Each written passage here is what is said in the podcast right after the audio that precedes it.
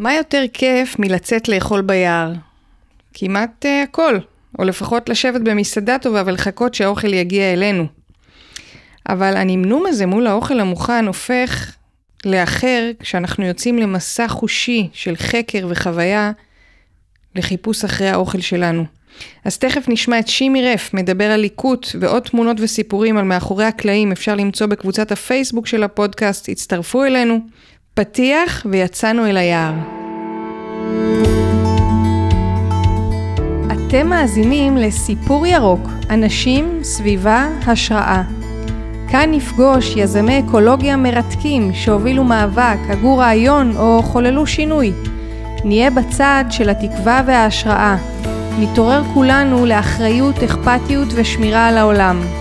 אני מאיה הודרן, סופרת, מטפלת בכתיבה, מרצה ופעילה סביבתית, ובאתי להרים אותנו עם סיפור ירוק, פודקאסט אקולוגי אופטימי במיוחד. אני שמחה לארח כאן את שימי רף, מנחה קורס מדריכי ליקוט, מספר סיפורים, עוסק בחינוך יער, ואני, ועוד גילוי נאות קטן, זה שאנחנו מכירים כבר מעל 20 שנה, mm-hmm. נכון? אני חושב מ-2002. ראיינתי אותך לכתבה, ומאז נהיינו חברים כאלה. כן. אז איזה כיף זה לארח מישהו שהוא גם חבר. מה אתה עושה פה? בוא תספר.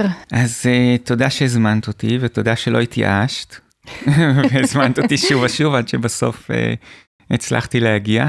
כן, איש עסוק. בעיקר כי הייתי עסוק במסלול קליטה בקיבוץ שיתופי, בקיבוץ משמר העמק. שהיום אתה חלק. כן, היום אני חבר קיבוץ. כן. שצריך להגיד קיבוץ שיתופי, זה אומר שיש אה, סידור רכב, יש חדר אוכל, יש מכבסה, יש uh, סידור עבודה.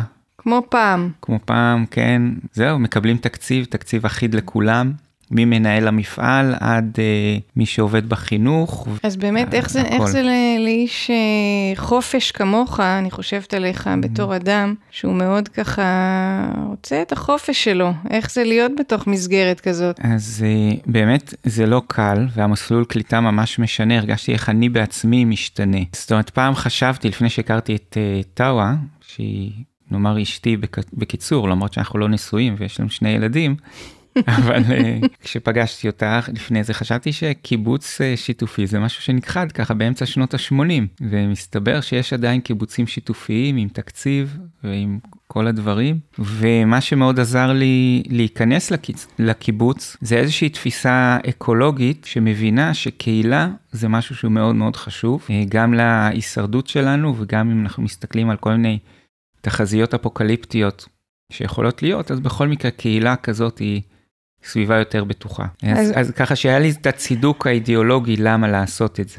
כן, אז באמת אנחנו פודקאסט אופטימי, אז בבקשה לא, לא לסחוף אותנו לכל מיני נבואות זעם, אבל הסיבה שבעצם הזמנתי אותך זה לדבר על ליקוט, שזאת ההתמחות, המגה התמחות שלך, כן. ואתה מורי ורבי להרבה דברים, אבל זה בעיקר. אז אה, בואו בוא נספר ככה קודם כל מה זה ליקוט. אז uh, ליקוט זה המיומנות של uh, איזה צמחים אפשר לאסוף בטבע ולאכול אותם. זה מתרחב גם לליקוט של צמחי מרפא, או צמחים שאפשר לעשות איתם כל מיני דברים כמו כליאת סלים, או כלים אחרים. בגדול, זה המיומנות של להכיר את הצמחים ולדעת. לאסוף אותם ולקבל מהם את התזונה שלנו. אוכל, כאילו, אוכל, קודם כן, כל. כן. אז בשביל מה בעצם לפתח את המיומנות הזאת, אם היום אני נכנסת לסופר, ומכל הצדדים מונחים לי ה... בדיוק הירקות שאני צריכה, והירוקים, והכל ככה ארוז, בלי חול, בלי, כן. בלי uh, זחלים. אז הייתי אומר, הסיבה הראשונה, כי זה מגניב. בכלל, אני מתעסק לא רק בליקוט, אלא בכל המיומנויות של לקטים ציידים. זאת אומרת, איך לבנות חץ וקשת והדלקת אש בלי גפרורים, והכנת כלי צור, וכל הדברים. והסיבה הראשונה לעשות את הדברים האלה כי זה, כי זה מגניב. פשוט כיף. בשביל לראות בחץ בקשת, או בשביל לראות צמח שאפשר לאכול אותו ולטעום אותו פעם ראשונה ולראות שוואלה, יש לו כל מיני טעמים וזה, זה מגניב, תראי ילדים איך הם עושים את זה. ועוד סיבה, יש לנו איזושהי מין פנטזיה כזאת, שזה יציל אותנו. אבל אנחנו לא רוצים להיות פה שליליים, אנחנו בעניין של הפנטזיה. יציל אותנו ממה, טוב, אפשר, אפשר קצת כן. להגיד, בוא נדבר. שאם יום אחד נגיע לאי בודד, או שיגיע סוף העולם, אז מי שידע ללקט, כאילו אה, יהיה לו יותר קל. או שהוא יהיה בסדר. כן, אני, הוא הצליח... אני ל- לא חושב שזה הדבר המשמעותי. הדבר הכי חשוב כשמגיעים סיטואציות כאלה זה, זה, זה מזל, ואחרי העניין של מזל וצירופי מקרים, אז מתחילה קצת עניין של מיומנות. מהמם. אבל אתה אומר שזאת כן מיומנות של הישרדות, כן. בעצם. כן, זו מיומנות של הישרדות ומיומנות חיים. אה, יש עוד סיבה יותר אופטימית, יאללה. זה שהדברים האלה הם פשוט מאוד מאוד בריאים, ובעיקר בעולם שלנו, שאנחנו אוכלים הרבה דברים שהם לא מאוד מזינים, עם המון סוכר, עם המון שומן מעובד, עם המון אה, כל מיני דברים כאלה. תהליכי עיבוד. תהליכי עיבוד, וגם הירקות שלנו הם לא מאוד מרוכזים בחומרים מזינים, וכשאנחנו הולכים לצמחי בר, אז אנחנו מקבלים את הערכים התזונתיים בצורה מאוד מאוד מרוכזת. ואיפה אנחנו יכולים לראות את זה?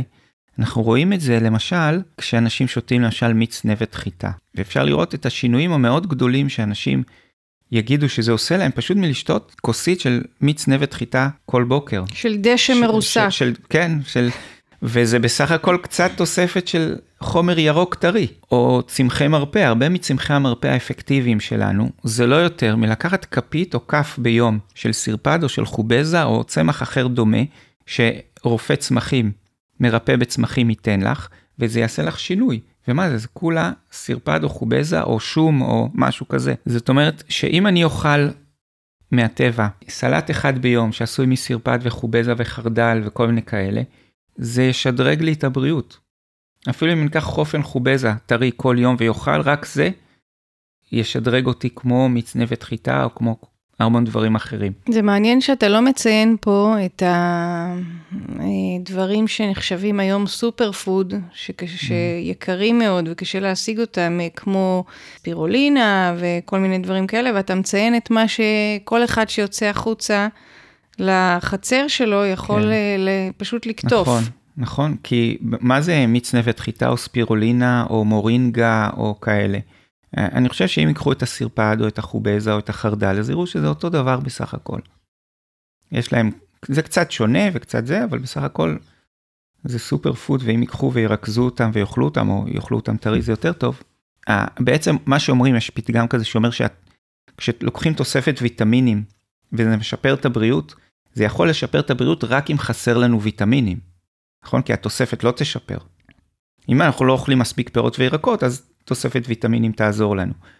אותו דבר ספירולינה או מורינגה או, או כל הדברים האלה. אם חסר לנו ירקות ופירות טריים, אז זה ישפר לנו את הבריאות. כן. אבל אם אנחנו נאכל הרבה עשבים ירוקים מהטבע, אנחנו לא צריכים את זה. אז בתור לקט אתה גם יודע את הסגולות שכל צמח, כי שמת פה ביחד את השום ואת הסרפד Mm. ואת החובזה והחרדל, אתה יודע בדיוק להגיד מה נכון לכל מצב, מה... אני יודע את זה רק בגלל שלמדתי גם צמחי מרפא. כחלק מההתמקצעות בללקט, הלכתי ללמוד צמחי מרפא מערביים, והידע הזה הוא גם לא עתיק, הוא זה ידע חדש. כלומר, מעולם לא חקרו צמחי מרפא כמו שהם היום, אף פעם לא נתנו פורמולות כמו שזה היום. זאת אומרת, זה עניין של עשרות שנים, או מאה שנה, ובזכות ההיכרות עם צמחי המרפא, שהרבה מהם הם צמחי בר שגדלים בארץ, למדתי להכיר יותר לעומק את צמחי הבר.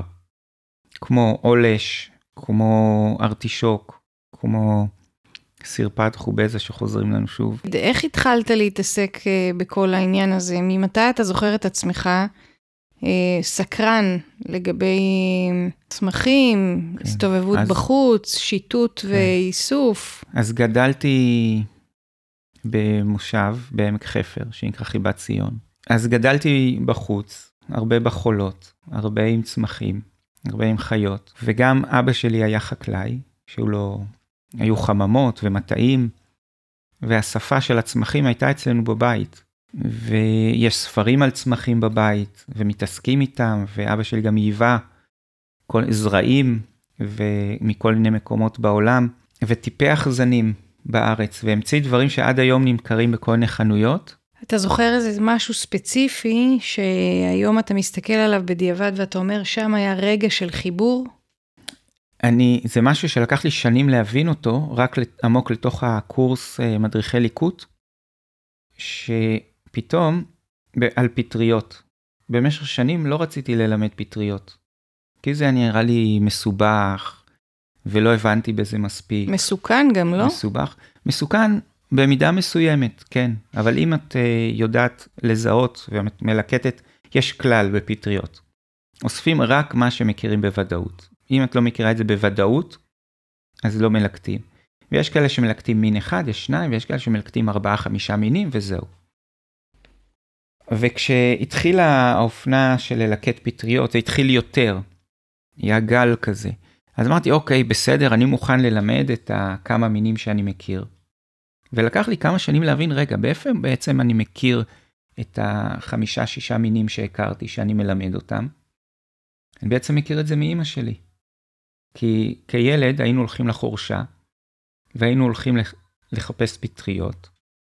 מהצד השני של הרחוב גרה אריקה, שהיא גם הייתה אוספת פטריות, והיינו רואים אותה, והיינו בדיוק באותם לוקיישנים, אה, היינו מלקטים, ואימא שלי לימדה אותי ללקט את הדברים האלה, ואז שאלתי אותה, כאילו כבר כמה שנים אחרי שהייתי בקורס מדריכי ליקוט, וכבר לימדתי את הפטריות שאני מכיר, אמא, מאיפה את מכירה את הפטריות האלה? אז היא אמרה, מה זאת אומרת? אני למדתי את זה מאימא שלי, מסבתא עליזה. שסבתא עליזה עלתה בגיל 17 מגרמניה, בשנת 33. היא עלתה, מגרמ... אה, היא עלתה מגרמניה, והיא... וזה מדהים כי היא בסך הכל הייתה עירונית, בת 17, שגרה במינכן עם המשפחה שלה, והיא, והיא עדיין ידעה ללקט אה, פטריות. ובעצם הידע הזה של הפטריות, זה אולי הידע הכי מסורתי, אותנטי שיש לי. אז אתה אומר שיש כאן גם איזה, יש פה כן עניין מסורתי. כן, שאתה ממשיך כן, אותו. כן, ואני רואה את ההבדל הזה עכשיו, כשפתאום הליקוט של הפטריות אה, נהיה נפוץ, ויש כללים וחוקים ומנהגים שהם שונים ממה שלמדתי מאימא שלי. איזה פטריות צריך להרתיח קודם, או בפטריה מסוימת יש כאלה שלא אוכלים את הרגל, או לא אוכלים את הקרום מלמעלה, אבל אצלנו זה היה אחרת. וזה, וזה שוב מכניס אותי לעניין הזה של המנהגים והחוקים והכללים של הליקוט, שזה הפך למין תורה כתובה. אז זאת, זאת תחנה באמת כזאת קדומה, ואחר כך כשראית שזה באמת התחום שמעניין אותך, אז מתי התחלת להתמחות ו... אז, וללמוד את הדברים לעומק? אז ככה, אז בשנת 2000, אז ככה, בספטמבר 2000 התחיל קורס המדריכים של שומרי הגן. אבל בקורס מספר 2 הייתי, והתחלנו ללמוד כל מיני מיומנויות של אה, לקטים ציידים. למשל? למשל, איך להדליק אש בלי גפורים עם מקדח יד או עם מקדח קשת, איך להכין כלים מצור, איך לבנות חץ וקשת, איך לבנות מחסות ביער מהחומרים של היער. אה, וגם לומדים ליקוט. ובגלל שכבר היה לי בסיס של ידע על צמחים, אז היה לי את הגישה של איך לפתוח מגדיר ואיך להכיר צמח, וכל הידע שהיה על ליקוט, היה או את הספרים של ניסים קריספיל, או ספרים קטנים יותר שיש בהם בעיקר רשימות של צמחים אכילים לפי מה שכל מיני אנשים תיעדו שאוכלים בארץ. והייתה לי פשוט היכולת לראות שם, ואז ללכת למגדיר, ויש פה את התרנגולת שמצחיקה אותי. היא באה להגיד שלום. כן. גם היא רוצה להתראיין. כן, איך קוראים לה? אין לה שם. בקיצור, היה לי את הגישה הזאת מהבית של להבין שזה צמח, ואפשר, יש מגדיר, מגדירים, ואז הולכים לחפש אותו. ובשנת, זה היה בשנת 2000 ו-2001, ובימים ההם לא היה פייסבוק, לא היה יוטיוב. אפילו הג'ימייל היה רק בהתחלה, כן. היה אמזון, היה אפשר להזמין ספרים באמזון. אז uh, הזמנתי ספרים באמזון, באנגלית, והיה לי מאוד קשה לקרוא באנגלית. הייתי ממש מסתכל לפי התמונות, ובוחר את הפסקאות שאני הולך לקרוא, ומבין בערך בין חצי ל-30 אחוז, ומזה אני מתחיל uh, לנסות. וכמובן גם הספרים של ניסים קריספיל, שאחד הדברים שמגלים זה שהם מאוד טובים כי הוא אסף את החומר רגע לפני שהחומר נעלם. זאת אומרת, הוא ראיין הרבה ערבים ושמר הרבה מסורות ישראל שהגיעו מהעולם. כאילו מה, מ... של אנשים אה, ש... של... ש... שפעם ליקטו בעצמם? כן, שהגיעו מכורדיסטן, מאיראן, מעיראק, מאפגניסטן, ודיבר איתם על מה הם אוכלים ומה עושים ומה זה, וגם ערבים מקומיים בכל, בכל המקומות, ותיעד. ואז כשהם באים לנסות, אז רואים שלא לא כל מה שכתוב שם באמת עובד, ולא הכל פשוט. וצריך לקחת דבר דבר וספרים גדולים עם הרבה צמחים, פשוט להתחיל לנסות. זהו, ועשיתי את כל הניסיונות האלה. איך? מה? למשל, אה, גזר בר. יש את הגזר התרבותי, יש גזר בר, שהוא גם אכיל. אבל איך אפשר לאכול את הגזר בר?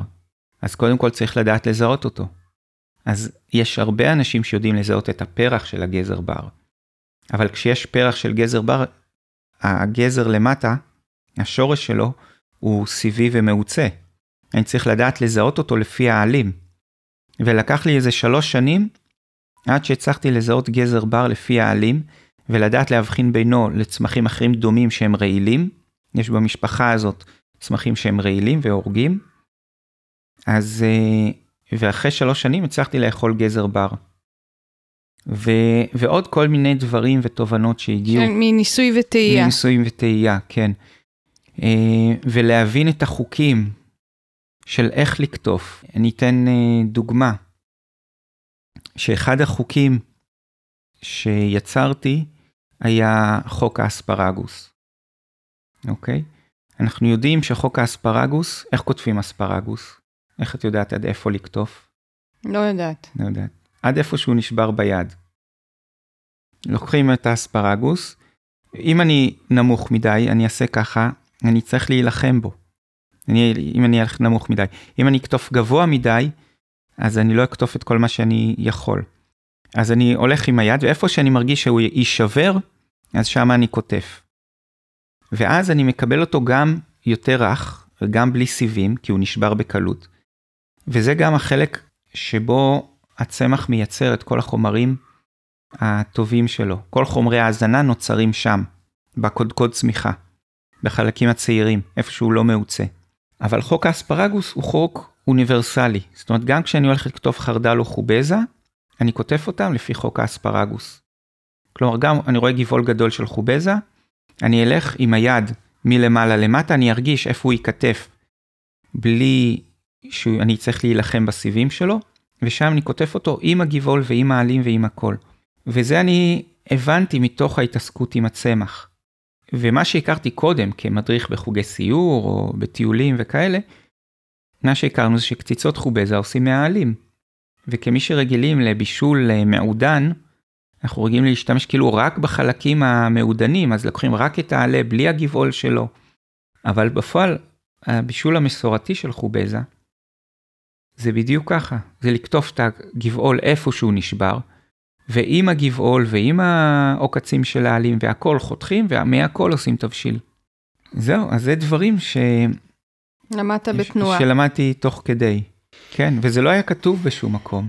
בקיצור, אז בשומרי הגן, אה, שואפים כל מיומנות, לקחת אותה ולפתח אותה עד לרמה שאני יכול לחיות איתה ביער. מה הכוונה? זאת אומרת שאם למדנו להדליק אש עם מקדח קשת, אז שאני, להגיע לרמה שאני יכול להסתובב ביער, ולה, ולהכין כמעט מכל עץ, לדעת להכין את המקדח קשת ולעבוד איתו. או אם לומדים uh, סיפור סיפורים, אז להצליח לחיות מסיפור סיפורים, להגיע, לרמה מקצועית של סיפור סיפורים. שסיפור סיפורים זה המיומנות של הקטים ציידים. כי הם השקיעו בזה יותר זמן מכל מיומנות אחרת. וואו, איזה כיף. כן. מה, איך אתה יודע את זה, נגיד? כי כשמגיעים לשבטים של לקטים ציידים, או לפחות כשהגיעו אליהם בעשרות שנים הקודמות, או במאה השנים האחרונות, ותיעדו את החיים שלהם, אז ראו שהם צריכים בין שעתיים לארבע שעות ביום, כדי לספק את כל הצרכים שהם צריכים. זאת אומרת, לבנות את הבית, להכין את החץ וקשת, אה, ללכת לצוד, ללקט מזון, זה הכל בין שעתיים לארבע שעות ביום. ורוב, מה הם עושים רוב הזמן? רוב הזמן הם עסוקים בלספר סיפורים. זה מה שהם עושים. זהו, כי אז... הסיפורים בעצם מביאים להם את כל החדשות תחשבי שאין לך עיתון ואין חדשות, וכל מה שאת יודעת זה מה שאנשים סיפרו לך. וגם כל ההיסטוריה וכל החדשות והכל עובר דרך סיפורים. כן. וגם הסיפורים עוזרים לנו אה, להכיר את האנשים. זאת אומרת, אנחנו מכירים את הבן אדם דרך הסיפור שהוא מספר לנו. וגם לשמור על קשר בין משפחות שנמצאות כן. רחוק, או לזכור מי השבט שלך, למרות שאנחנו עכשיו נודדים, mm-hmm. ועל מנהיגות, ועל חינוך. כן, נכון, כן. ומי הקבוצה שלנו ומי אני, כי כל המודעות שלנו וכל המודעות המשותפת שלנו עשויה מסיפורים. כן. אז זאת גם, אני זוכרת שזאת גם מיומנות שבאמת לקחת אותה לקצה, בתור אדם חוקר, mm-hmm. והיה לך מופע. כן, מופע שנקרא צייד הדרקונים, סיפורים שכמעט קרו באמת. ו... וזה גם היה ממש בשבילי שינוי מאוד משמעותי באישיות שלי, הסיפור סיפורים. כי אני פעם, אה, לא רק שלא ידעתי לספר סיפורים, לא אהבתי בכלל לדבר, גם עד היום.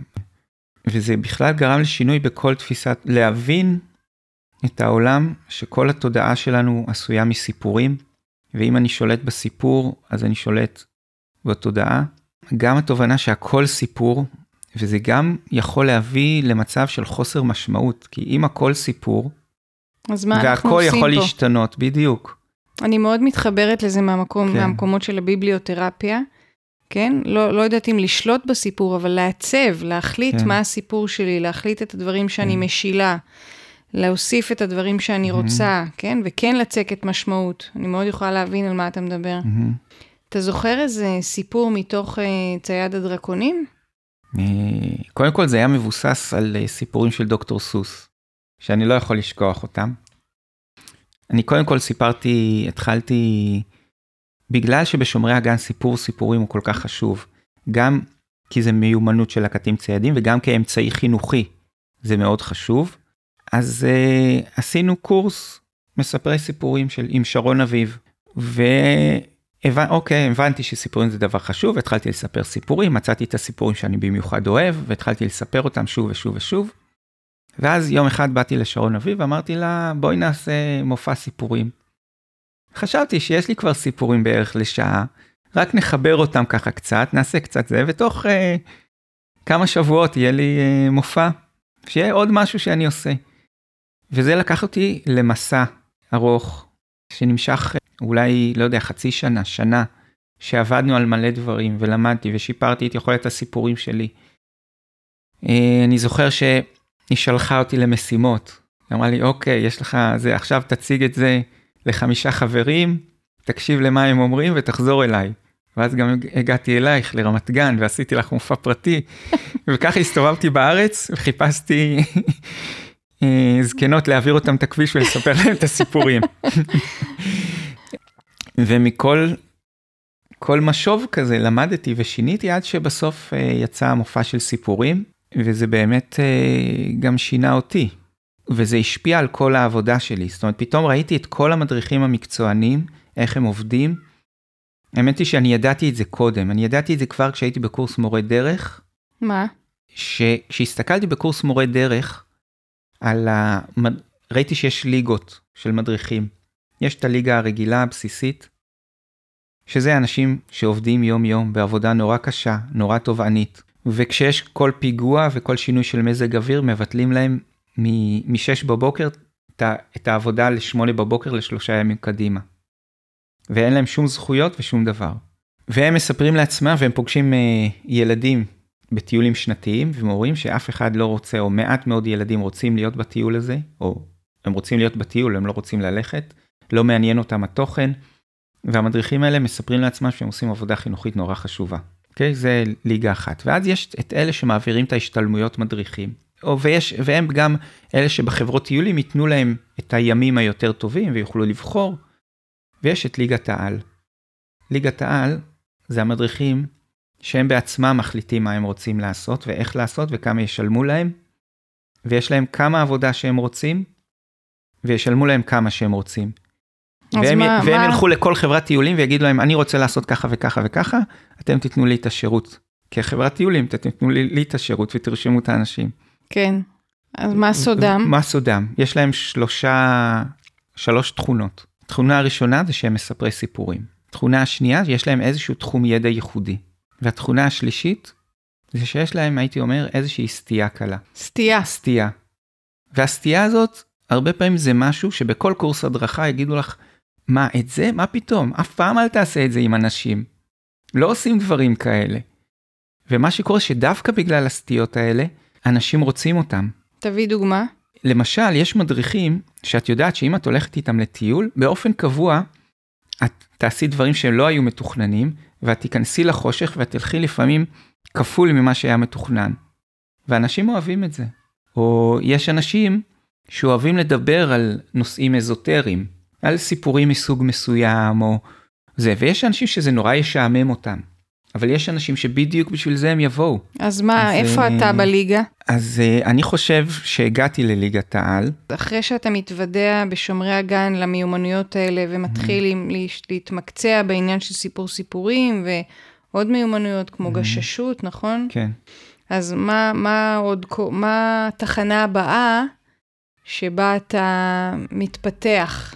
אוקיי, אז זה בשנת uh, uh, 2012, הלכתי ללמוד צמחי מרפא, ופתאום מצאתי את עצמי לומד ארבעה ימים בשבוע.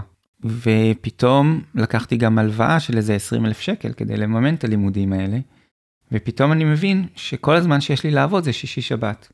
ואני צריך להחזיר את כל ההלוואה שהחזרתי וזה. אז אני אומר, אוקיי, איך אני אעשה את זה? מה המיומנות הכי שתחזיר לי את זה? נעשה ליקוט. נדריך ליקוט למשפחות, כי זה הכי קל אה, לשווק. ו... ואז התחלתי להדריך שישי שבת, סיור ביום שישי, סיור ביום שבת, סיור ביום שישי, סיור ביום שבת, וככה אה, החזרתי את כל החובות שלי, הצלחתי להרוויח איזה 8,000 שקל בחודש, וזהו, וזה היה נורא נחמד. אבל זה הייתה, גם הייתי צריך לעבוד בשיווק ולרשום את האנשים כל הזמן מחדש. ואז אמרתי, מה אני עושה כדי שיירשמו יותר? ועוד דבר שקרה באותו זמן, שבגלל העבודה השיווקית וגם בגלל שתחום הליכוד בכלל עלה, אתה היית בג- בין, בין החלוצים. בדיוק, כן, בין, בין זה שיצרתי את זה, זאת אומרת, היה, היו אנשים שהתעסקו עם זה, אבל לא, זה לא שאנשים קמו בבוקר ואמרו, וואו, אני רוצה היום סיור ליקוט. לא ידעו כן. בכלל שדבר כזה קיים, או שזה אפשרי. בדרך כלל מדריך טיולים היה מכיר את השניים, שלושה, חמישה צמחים, וידע שגם אפשר להכין מהם משהו. ואז עלה הביקוש, והיו סיורים שלא היה לי למי להעביר אותם. ואמרתי, אני צריך uh, מדריכים שיוכלו להדריך. אז אמרתי, נעשה קורס מדריכי ליקוט. ואז uh, בקורס הראשון, רוב האנשים היו חברים שלי, שהגיעו משומרי הגן או חברים ממקומות אחרים, ולאט לאט התחילו להגיע אנשים שאני לא מכיר לקורס. וגם התחילו להיות עוד מדריכים. ועוד דבר שקרה זה שהידע הלך והצטבר. זאת אומרת, אני יכול להגיד שהיום יש אנשים שמגיעים לקורס מדריכי ליקוט עם ידע יותר גדול ממה שאני התחלתי אותו.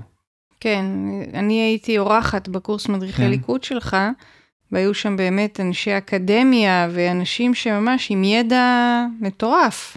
היום אנשים מגיעים על, עם ידע על צמחים יותר ממה שאני התחלתי, ואני היום יודע, אולי יודע, פי 4, פי 5 יותר ממה שהתחלתי. בוא תגיד משהו על המיומנות המרכזית שאתה מעביר לאנשים בקורס הזה.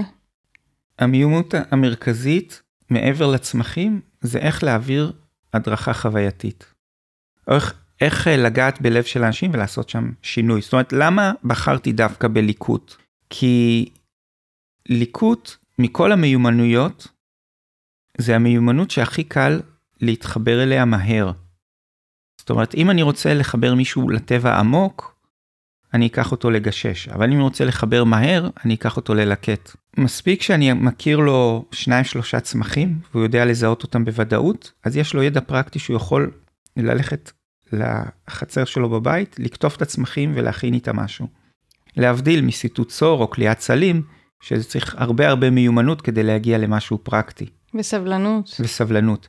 וגם הקסם הזה בליקוט של אה, חיבור לילדות ולהתעסק עם אוכל, וברגע שאנחנו מכירים את הצמחים, זה פתאום הסביבה נראית לנו אחרת. זאת אומרת, כמו עיר שאנחנו לא מכירים בה אף אחד, אז היא נראית לנו זרה ומנוכרת. ומספיק שמכירים כמה אנשים בעיר הזאת, אז פתאום כל העיר הזאת הופכת להיות עיר של חברים. אותו דבר עם הצמחים ביער. שברגע שאנחנו עוברים איתם איזושהי חוויה ולומדים לזהות אותם, לומדים להכיר אותם לא רק בשם או בפרח, אלא אנחנו יודעים מה התכונות שלהם, אנחנו יודעים לחוש אותם ואיך ללקט ולהכין איתם משהו טעים, שזה יוצר חוויה, אז זה מקרב אותנו להיכרות יותר אמיתית. זה כמו ההבדל בין חבר שאנחנו רק יודעים את השם שלו לחבר שעשינו איתו משהו משמעותי. אז איזה תכונות אתה חושב צריך אה, לקט מתחיל? קודם כל לא צריך שום תכונה מיוחדת. מה שצריך זה פשוט אה, להתחיל, בקטן. להכיר צמח, שניים, להתחיל אה, לבשל אותם, לטעום אותם, לשלב אותם בכל מיני תבשילים, בכל מיני מאכלים, ופשוט לחוות את החוויה. ולאט לאט להוסיף עוד צמח ועוד צמח, וזהו. יש גם עניין שאין פה הרבה מקום לטעויות, לא? יש את הסרט Into the Wild, שבסופו, ספוילר, אה, הוא אוכל את הצמח הלא נכון, וזה טעות קטלנית. כן, אני לא כל כך אוהב את, הספ... את הסרט הזה, כי הרבה אנשים יוצאים איתו עם התחושה של אל תלקטו, אוי ואבוי, אולי תאכלו את הצמח הלא נכון ותמותו. אז תיזהרו לכם. כן. וזה בכלל לא המציאות. אז קודם כל הייתי מציע ללקט רק מה שמכירים, ולא לצאת עם ספר החוצה לאכול דברים שלא מכירים, רק כי הגדרנו אותם בספר. אני אגיד שאני כן עשיתי את זה, כי ככה למדתי ולא היה לי ממי ללמוד. ובהחלט עשיתי את זה, ו... והנה אתה כאן והנה, איתנו. והנה אני כאן, כן? אבל, אה, ועוד דבר שכדאי לעשות זה להכיר את הצמחים הכי רעילים. כלומר, אם אנחנו נכיר את העשרה, עשרים צמחים הכי רעילים, אז אנחנו כבר נהיה בצד הבטוח. תן שמות. למשל, אה, דטורה, ראש הקוד, ארדוף, מה, דודה, כל מיני צמחים שאם נכיר אותם ונדע להיזהר, אז אנחנו לא נמות. מזה לפחות. מזה, נכון. וגם מצמחים לא מתים כל כך מהר, זה לא פטריות. פטריות זה משהו אחר, קטלני. קטלני יותר, והבעיה בפטריות למשל זה שסימני הרעלה מגיעים כבר אחרי שאפשר לעשות משהו, כי זה כואב כי הכליות כבר התפרקו, או הכבד הפסיק לתפקד, ואנחנו מרגישים בעצם את ההרעלה של ההתפרקות של הכבד. אז uh, בצמחים, בדרך כלל זה לא יהיה ככה, אלא אם אכלנו כמות גדולה וזה, אבל בדרך כלל יהיו סימנים מקדימים. כן. אני זוכרת את הכתבה שעשה לך רוני קובן, שהלך איתך בשטח והיה קצת אה, מזועזע מהתנאים ומהאפשרות באמת לאכול רק את זה ולהתקיים ולהרגיש שבע. מה אתה חושב על זה? שזה יכול להתאים לכל אחד, או שזה אנשים שמוכנים...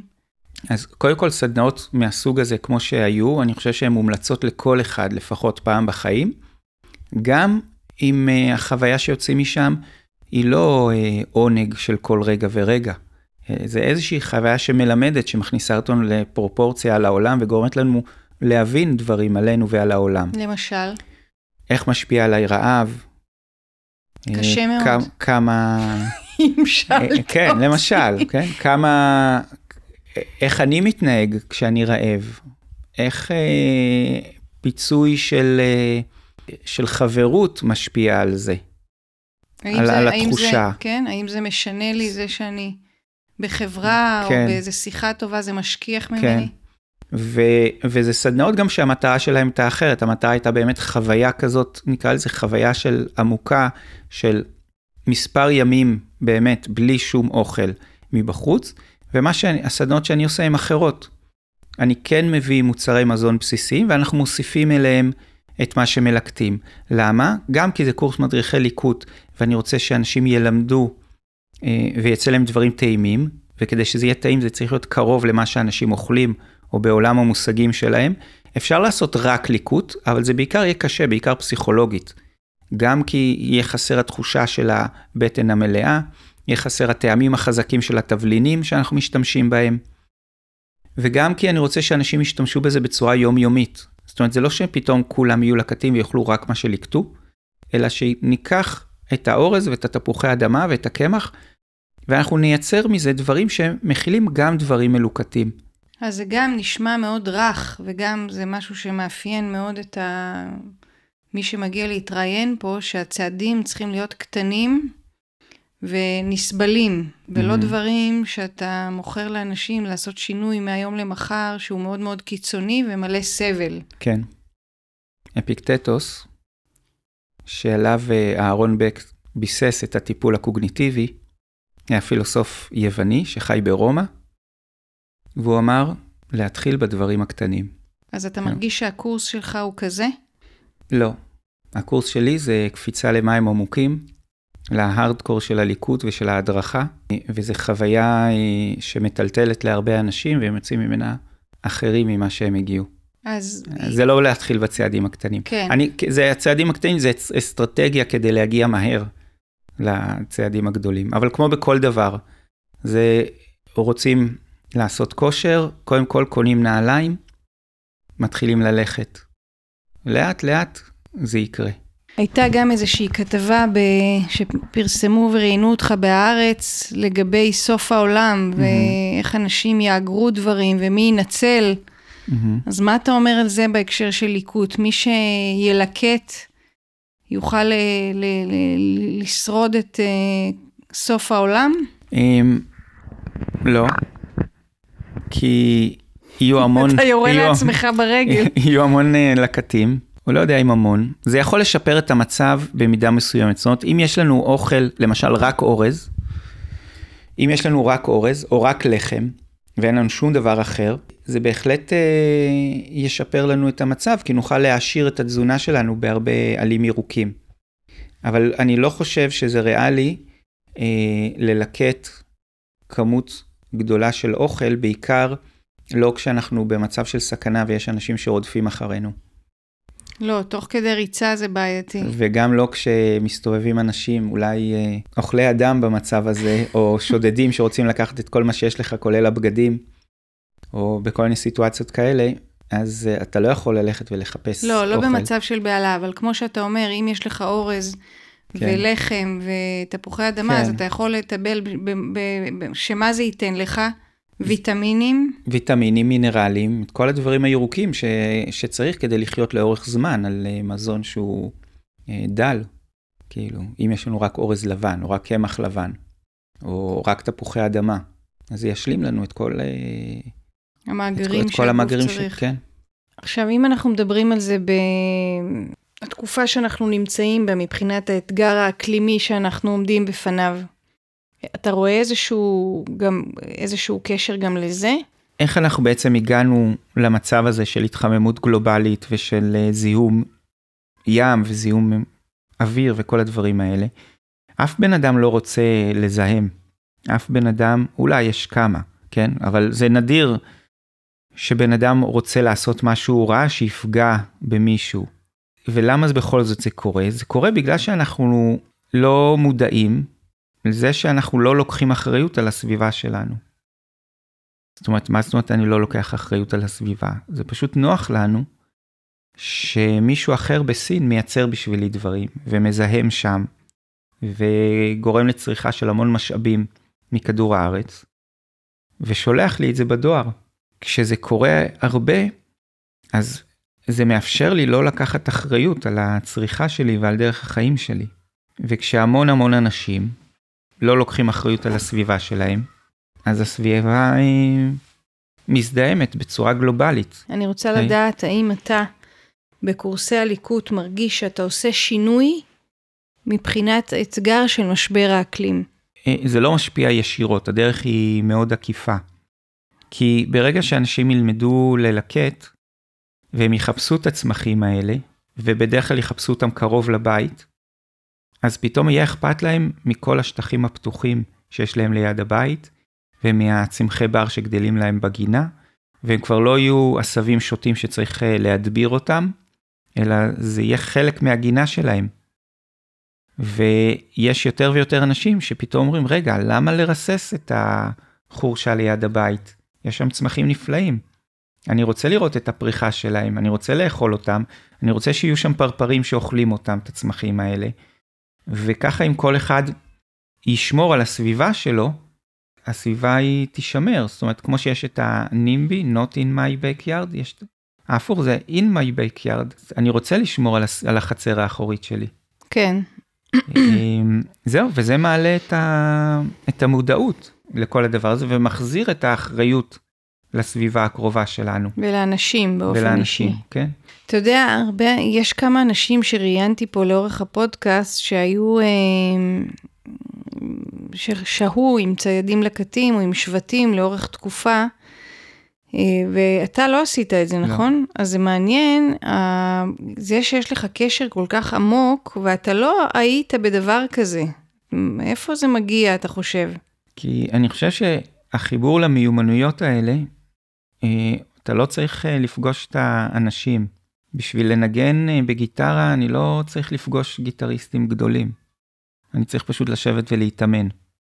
אני כן יכול פה ושם לקבל השראה, או כדי להבין מה אפשר לעשות ולאן הגבולות יכולים להגיע, אבל רוב העבודה זה פשוט אימונים, רוב פשוט לעשות. זאת אומרת, לצאת, ללקט, לנסות, לבשל, אה, למצוא עוד עץ שלא ניסיתי להדליק איתו אש, להכין מקדח, לגלף, לעשות. זה רוב העבודה. זהו. כן, פשוט להתנסות על עצמך. כן. אני פתאום עולה לי העניין של, אה, של התוכנית הישרדות, ששולחים אנשים לאי ואומרים להם להסתדר שם. מהמם. נגיד, אה, איך, איך אתה רואה בזה את ה... כי אתה אמרת שיש איזשהו קשר ל, ל, לדעת לשרוד. מהמם.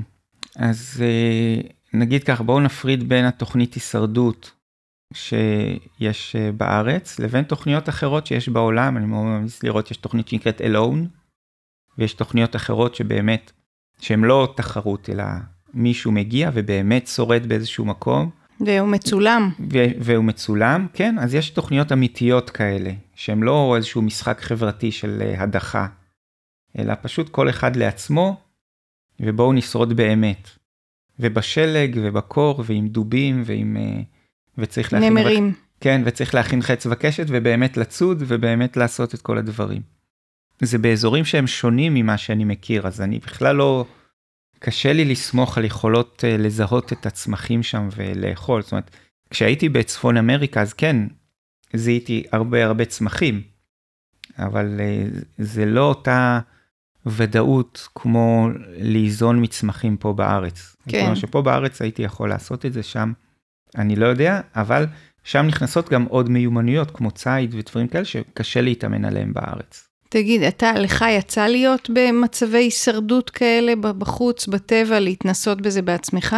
אה, כן, זאת אומרת הייתי יוצא למסעות של שלושה ימים, עשרה ימים עם עצמי, בשביל לעשות, להתאמן ולתרגל. מה, תספר על איזה מסע כזה? אה, היה תקופה למשל שהתאמנתי בלהדליק אש. ואז ב... אם הייתה סערה כמו אתמול, זה היה הזדמנות פז, כי סוף סוף אני יכול להתאמן בלהדליק אש. אני לוקח את ה... בתנאים קשים. כן, כן. אז אני הולך כמה קילומטרים לחורשה הקרובה או ליער הקרוב, ולוקח את הסכין, ומתחיל לבנות מחסה, ומתחיל להדליק אש ולעשות, ולהעביר ככה את הלילה, ואז אולי להישאר שם. את כל הסערה, מההתחלה שלה עד הסוף שלה, או מסעות של אה, ליקוט, נגיד בכל מיני מקומות. ללכת ופשוט אה, ליזון רק מהצמחים שיש בטבע. כן? זאת אומרת, זה, יכולת לסבוע מזה? כן. עכשיו, יש הבדל, שוב, רואים את זה, נגיד בתוכנית שרואים את uh, Alone, ששם אנשים נשארים עד 100 ימים, אז יש הבדל בין עשרה ימים לבין 100 ימים. כי עשרה ימים, גם אם uh, לא אוכלים הרבה, אז מורידים קצת במשקל ולא קורה שום דבר, אבל כשמגיעים ל- לחודשים, אז זה כבר לא מחזיק, חייבים uh, לקבל בחזרה את האנרגיה. אגב, אחד הדברים שלמדתי זה שאין קשר בין תחושת הרעב לאנרגיה שיש לנו בגוף. כאילו גם אחרי חמישה ימים שלא אוכלים, זה רק עניין של, אה, של הראש, כאילו, של לנתק את התחושה הזאת של הרעב מהאמונה שזה משפיע על הכוח שיש לי בגוף. אתה, יצא לך לא לאכול חמישה ימים? כן, יצא גם בטקסים שנקראים vision quest וגם במסעות ליקוט שיצא שימים, הרבה ימים לא אכלתי פשוט, או אכלתי רק נורא מעט. אז מה באמת, לא הבנתי את הקטע של... מה עשית עם זה כשהיית רעב? אז קודם כל, התחושה של הרעב היא לא כזאת אה, חזקה. אצל- מה, דבר בשם עצמך, אדוני. אה, היא יותר, בעצם נגיד לחכות ככה, עכשיו התחושה לארוחת ערב אני כן, בקושי. כי תחושת הרעב שיש לנו בחברה שאנחנו רגילים בה, זה בעיקר, ה, נקרא לזה ההתרוקנות של אה, מערכת העיכול, ואז הם קצת אה, מתכווץ, הצינורות במערכת העיכול והקיבה מתכווצים, וזה משדר לנו איזשהו שדר שאנחנו משר, מפרשים אותו כרעב.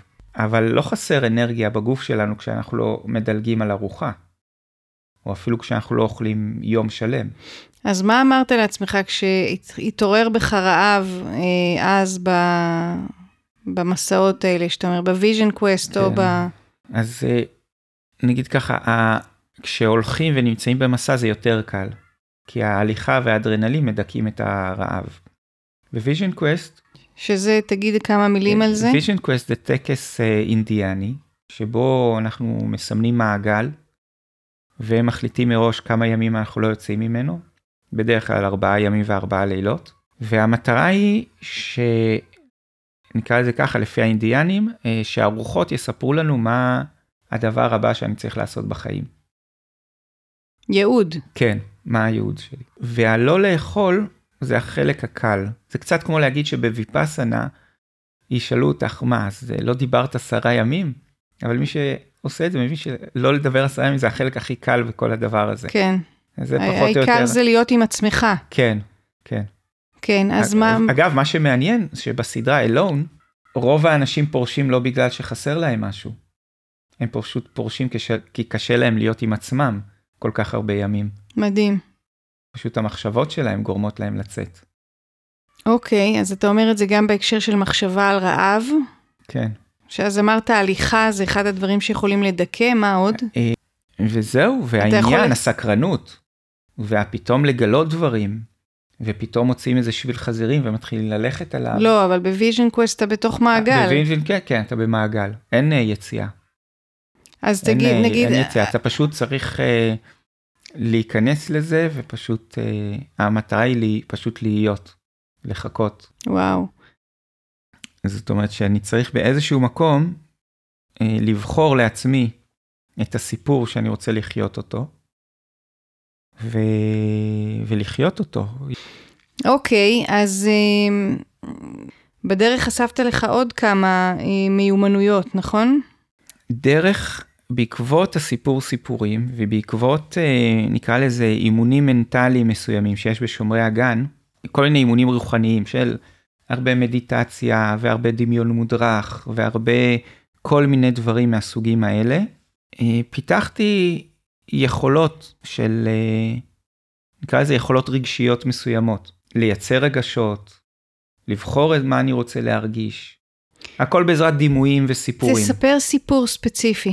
למשל, אחד הדברים שלומדים, נגיד, בשומרי הגן, ללכת ביער, אני בוחר לצורך מסוים, אני רוצה עכשיו את התכונות של הזאב. אני רוצה, נגיד, אה, לגשש ולמצוא משהו כמו זאב.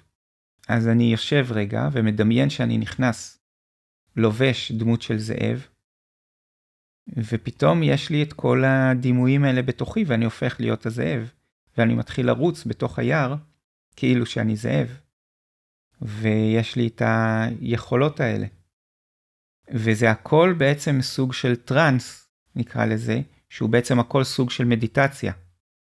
ואני יכול לבחור אה, להיות הזאב, אני יכול לצאת מהזאב ולהחליט שעכשיו אני ציפור. ואני עכשיו מדמיין שאני ציפור ואני עף מעל היער ומסתכל על היער מלמעלה, כי זה עוזר לי לבחור לאן אני רוצה ללכת, או אני, איפה אני רוצה לחפש משהו.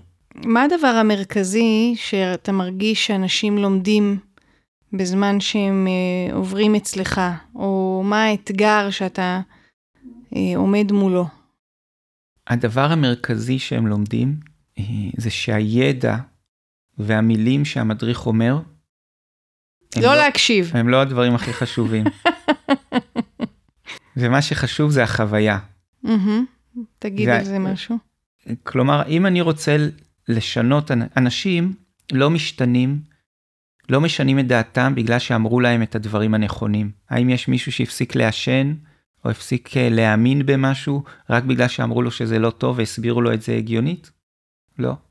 בדרך כלל זה דורש איזושהי חוויה.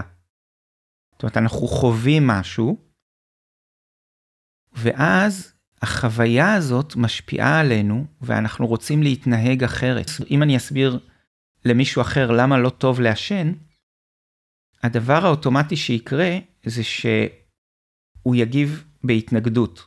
והוא יתחיל להסביר לעצמו למה אני טועה.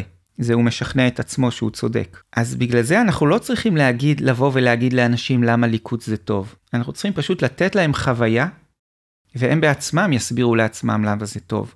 וזה מה שייצור להם את השינוי. ובגלל זה, אני לא צריך לדבר כל כך הרבה בליקוט. אני רוצה להעביר חוויה. ואחד הדברים, רוב הזמן בקורס מדריכי ליקוט, מה שעושים, זה חוויה. ולאנשים קשה עם זה. יש אנשים שלא עומדים בזה ו... ופורשים. תמיד יש אחד או שניים כאלה ש... שלא מצליחים לצלוח את המפגש הראשון, וחושבים, מה, אבל אני באתי בשביל שיגידו לי. באתי ללמוד, הכל. איפה באתי הידע? ללמוד, בדיוק. ואני לא, אני, אחד הדברים שאני לא אוהב, זה להגיד את מה שאפשר לקרוא בספר. בשביל מה? יש ספר, בשביל מה אני צריך להגיד את זה? אתה רוצה יותר לפתח את הסקרנות, את החקר, את, את זה שבן אדם יחווה על עצמו את ה... כן. חוויה הזאת. ואני אגיד גם שיכול להיות שזה גם לא מתאים לכל מודרך. כן. כן, זאת אומרת, זה כמו שיש, אה, אבל זה מבחינתי, זה, ה... זה הדרכה איכותית מבחינתי. Mm-hmm. שאני מעביר חוויה ולא מדבר על. חוץ מזה גם הוצאת ספרים על ליקוט. כן, יש ו... ספר שכתבתי יחד עם חבר שקוראים לו עוז גוטרמן, שהוא פסיכולוג, אחד המובילים בארץ בתחומו, וכתבנו ביחד אה, ספר ליקוט, שהייחודיות שלו זה שהספר הזה עוזר לאנשים להוציא את המשפחה והילדים החוצה. זה, זה המטרה של הספר. מה זה אומר? ת, תגיד על זה עוד קצת. זה אומר שעל כל צמח, אנחנו לא רק, לא רק כתוב שם איך להשתמש בו ומה לעשות איתו, אלא גם איך לייצר חוויה. ואני לא רוצה לשלוח עם, עם הספר הזה כדי ללקט צמחים אקזוטיים שצריך לנסוע בשבילהם רחוק לאיזה יער בצפון, והם נדירים ולכן לא כדאי ללקט אותם, אלא דווקא לחבר אנשים לסביבה הקרובה. זה ישנה את היחס שלי. אז מה הדבר הבא שאתה, שנראה לך שאתה הולך להתפתח בו? אז אה, זה אני גיליתי ממש בשבועות האחרונים, שבעצם משהו שקרה לי דווקא דרך הקיבוץ, דרך הקיבוץ למדתי להבין מה זה קונפורמיזם, שלמדנו בשיעורי חברה, ופתאום אתה חי ואתה נהיה חלק ואתה מרגיש איך אתה נהיה קונפורמיסט יחד עם כולם. כן.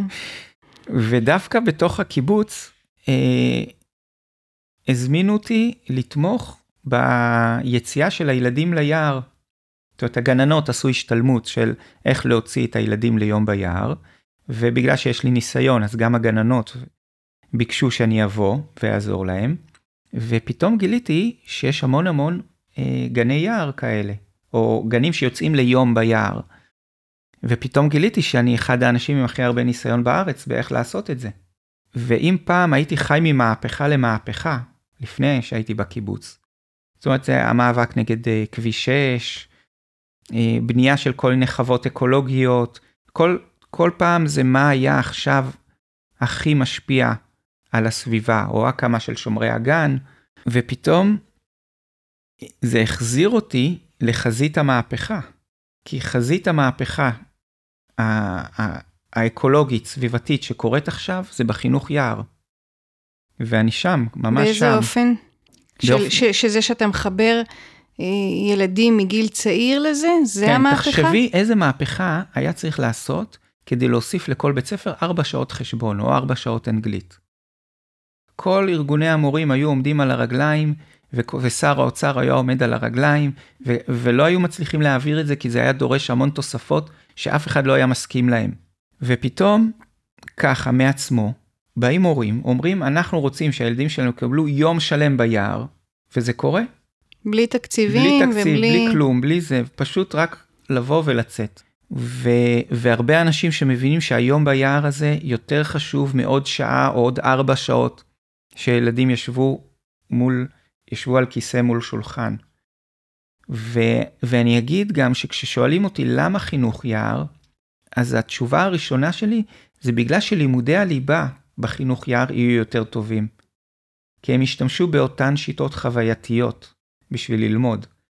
כלומר, כשאנחנו נעשה איזשהו פרויקט ביער ונרצה לבנות משהו, נצטרך אה, למדוד ולחשב ולעשות את כל החשבון שצריך כדי לבנות את הדבר הזה שהילדים רוצים. ואנחנו נלמד אנגלית דרך הדבר הזה, ואנחנו נספר על זה סיפורים ונפתח את העברית שלנו. ו- והכל יקרה דרך המוטיבציה ודרך הכיף של השהות המשותפת ביער. ומעבר לזה רמת, זאת אומרת מוכח באין ספור מחקרים, ללא שום ספק שעצם זה שבן אדם יוצא החוצה, יוצא מהארבע קירות רמת הסרוטונין שלו עולה. הוא לא צריך לעשות שום דבר. לצאת, לפתוח את הדלת, לצאת החוצה, רמת הסרוטונין תעלה. ורמת הסרוטונין הזאת מאפשרת לי להיות יותר גמיש מבחינה רגשית. מאפשרת לי לפתח יחסים חברתיים יותר טובים. אה, מפתח, יוצרת לי פשוט שמחה. ומה שיגרום לילדים להגיע בשמחה לבית ספר.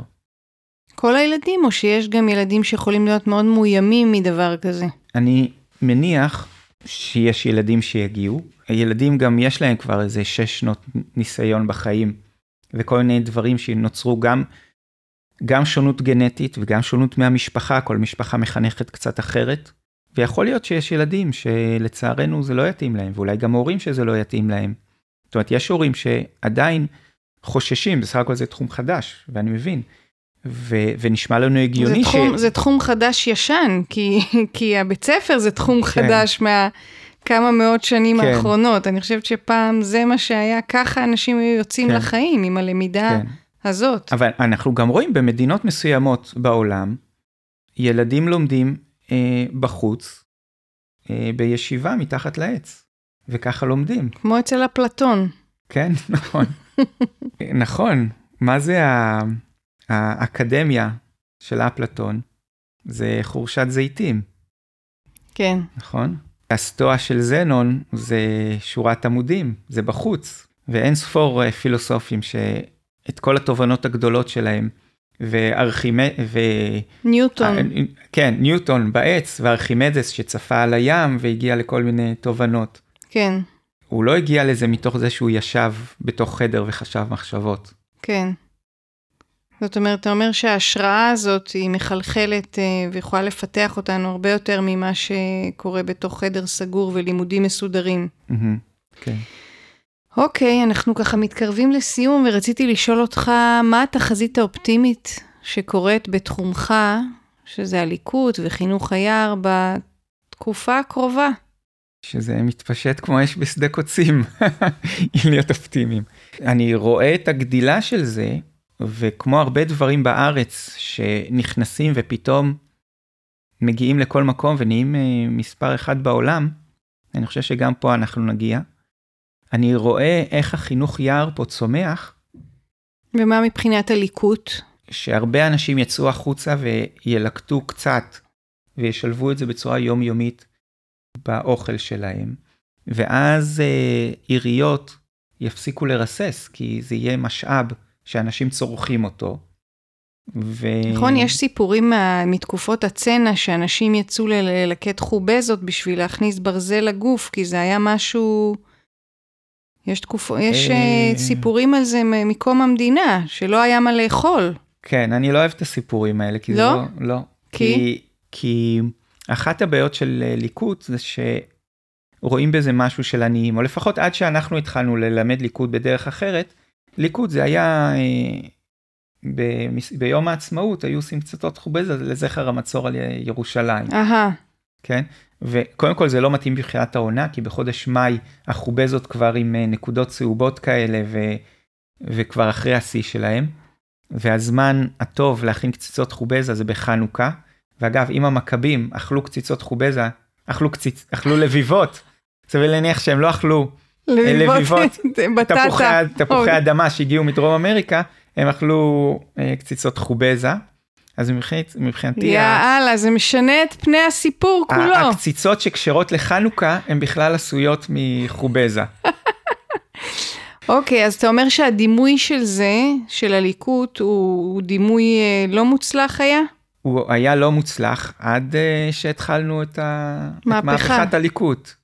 והיום uh, ליכוד זה, זה שפע. תסתכלי בכל הקבוצות בפייסבוק, רואים איזה שפע זה ליכוד. אנשים מחליפים המון מידע, אה, מעבירים תמונות, כן, כן. ו... שואלים. ו... כן, וחלוקת הידע והחופש של המידע שם הוא מדהים בעולם הזה של הליכוד. וזה גם בין החברים, בין מדריכי הליכוד. אה, ממש אה, באמת חברים ושיתוף ידע והעברת הדרכות מאחד לשני, וזה באמת אה, עולם אחר. אז בהצלחה לנו. ואני אגיד שאם זה היה לי סלוגן, אני לא ידעתי שזה סלוגן, אבל זה היה מישהו פתאום נהייתה המילה הזאת סלוגן, להציל, להציל את העולם וליהנות מכל רגע. וואו. זה משפט של ציידי דרקונים. יפה, כי דווקא הם באמת אנשים שאני מראיינת פה בפודקאסט, כל היזמים, אז יש, יש המון שליחות, אבל גם זה עובר דרך הרבה קשיים. אז אתה מרגיש שאתה, שאתה יותר מתקשה, יותר נהנה? אה, הרבה יותר נהנה. אוקיי, תודה רבה, שימי רף, איזה כיף שבאת. תודה רבה שהזמנת אותי. טוב, נמשיך לש... לשוט השני של הקפה. כן. תודה רבה על ההאזנה הסבלנית שלכם. אני הייתי מאיה הוד רן, ובאתר הפודקאסט אתם יכולים למצוא עוד 25 פרקים מרתקים על יזמות אקולוגית. להתראות בפרק הבא.